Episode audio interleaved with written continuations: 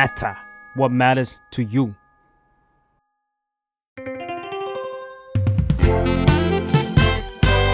What's up Nothing much ได้สับจากข่าว สวัสดีค่ะ วันนี้อยู่กับมาในรายการ What's up เหมือนเดิมนะคะ คือต้องขอบอกก่อนว่า EP นี้เนี่ยไม่ได้จะมาด่าใครเป็นพิเศษนะคะ แต่ก็มาสอนเผื่อเอาไว้เฉยๆ คือช่วงนี้เนี่ยมันก็จะมีหลายๆข่าวที่เราอ่านแล้วแบบเฮ้ย เราอยากจะสบดออกมาแบบว่าเฮ้ยข่าวนี้มันเกิดขึ้นได้ไง คนคนนี้คิดแบบนี้จริงดิอะไรอย่างเงี้ยวันนี้เนี่ยไมค์ก็อยากจะมาสอนคำศัพท์ง่ายๆ ที่ใช้กันอย่างแพร่หลายที่เกี่ยวข้องกับคำว่า โง่นะคะ แล้วก็ไร้สมองอะไรอย่างนี้หลายคนคงรู้อยู่แล้วแหละว่ามันมีคำว่าแบบ stupid idiot fool นะคะอันนี้น่าจะได้ยินกันบ่อยๆ แต่ว่าวันนี้เนี่ยจะมาขอสอนคำศัพท์ที่มันอัปเกรดขึ้นมานิดนึง อาจจะไม่ใช่แค่คำศัพท์ก็ได้ อาจจะมีทั้งแบบประโยคเลยก็ได้ ซึ่งบอกเลยว่ามีหลายคำมากๆ แล้วก็มีหลายวิธีที่จะพูดว่า เออ โง่ แต่ว่ามีชั้นเชิงนะคะ ขอเริ่มจากประเภทคำศัพท์ที่สั้น ๆ ก่อนละกัน อาจจะไม่ได้เชิงด่าว่า โง่ซะทีเดียว แต่ก็จะมีความแบบช้าทึ่มทื่อนิดนึงคำแรกนะคะ slow S L O W slow ปกติมันจะแปลว่าช้าเนาะแต่ในที่นี้เนี่ยมันก็สามารถแปลว่า เออเขาเรียนรู้ช้าเขาฟังก์ชันช้านะคะ อย่างเช่น he might be slow but he's a good kid มันแปลว่าเฮ้ยเขาอาจจะแบบช้านิดนึงนะ แต่ว่าเขาเป็นเด็กดี ต่อไปคำว่า dense D E N S E dense ความจริงคำว่า dense เนี่ยมันก็แปลว่าทึบเนาะหรือว่าหนาอะไรเงี้ยแบบ lack of common sense ก็คือไม่ค่อยมี common sense เท่าไหร่ ตัวอย่างเช่น he's pretty dense when it comes to relationships ซึ่งมันแปลว่า ในเรื่องของความสัมพันธ์เนี่ยเขาค่อนข้างแบบ เออโง่นิดนึงอะแบบความจริงมันอาจจะเป็นคำหยอกๆได้เหมือนกันนะคะคล้ายๆกับคำว่า thick T H I C K thick คือมันก็แปลว่าหนาเหมือนกันนะในถ้าแบบตรงๆ แต่ว่ามันจะแปลว่าแบบเหมือนความรู้ไม่เข้าหัว อย่างเช่น I've always had a thick head when it comes to math แปลว่า พอเป็นเรื่องของวิชาเลขเนี่ยแบบโอ้ฉันจะค่อนข้างแบบโง่เลยแบบ ไม่ค่อยเข้าใจความรู้ไม่เข้าหัวเลย ซึ่งในภาษาอังกฤษเนี่ยเขาจะมี idiom ที่พูดถึงว่าแบบเหมือน thick as a plank มันจะแปลว่าแบบเขาโง่หรือว่าแบบเขาทึมทื่อหนาเหมือนแบบไม้ทื่อๆเลยอะไรอย่างงี้ คำต่อไปอันนี้จะเป็นแนวแบบว่า polite คำว่า obtuse O B T U S E obtuse แปลว่าเหมือนทึ่มทื่อๆ ไม่มีเหลี่ยมเนาะ annoyingly insensitive or slow to understand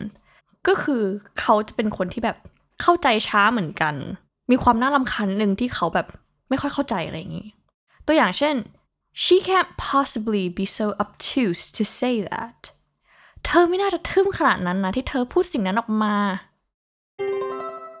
คำต่อไปไม่ชอบคำนี้มากคำว่า absurd A B S U R D absurd ความจริงคำนี้เนี่ยไม่ได้แปลว่าโง่แบบตรงๆเนาะแต่ว่ามันจะแปลว่า ไร้สาระ ไร้เหตุผล ไม่สมเหตุสมผล wildly unreasonable illogical or inappropriate ซึ่งคำนี้เนี่ยมันจะสามารถ เป็นได้ทั้งคำด่าแบบมีมารยาทนิดนึง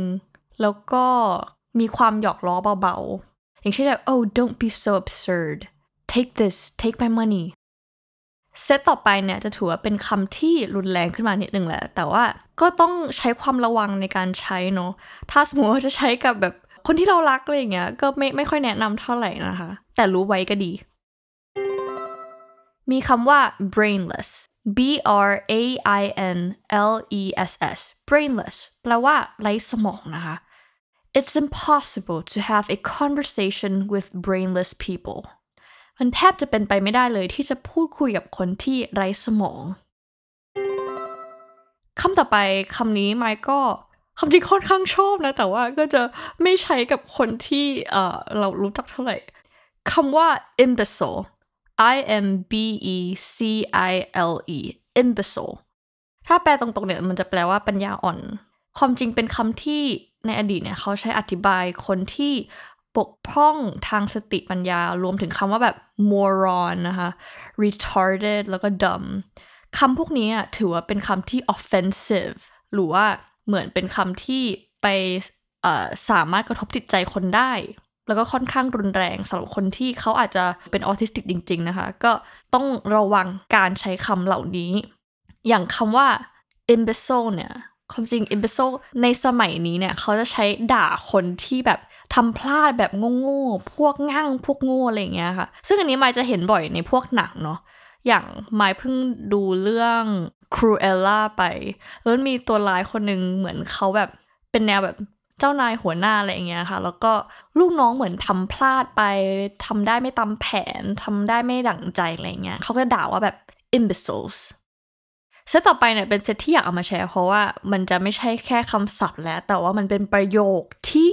เจ็บกว่า เจ็บกว่าคำศัพท์ซะอีก คือปกติมันจะชอบอ่านพวก quotes ต่างๆ เนาะที่อ่ามันจะอยู่ตาม article ของแบบพวก BuzzFeed อะไรเงี้ยค่ะ เหมือนเขาเรียก article นี้ว่า savage insults that make you wanna cry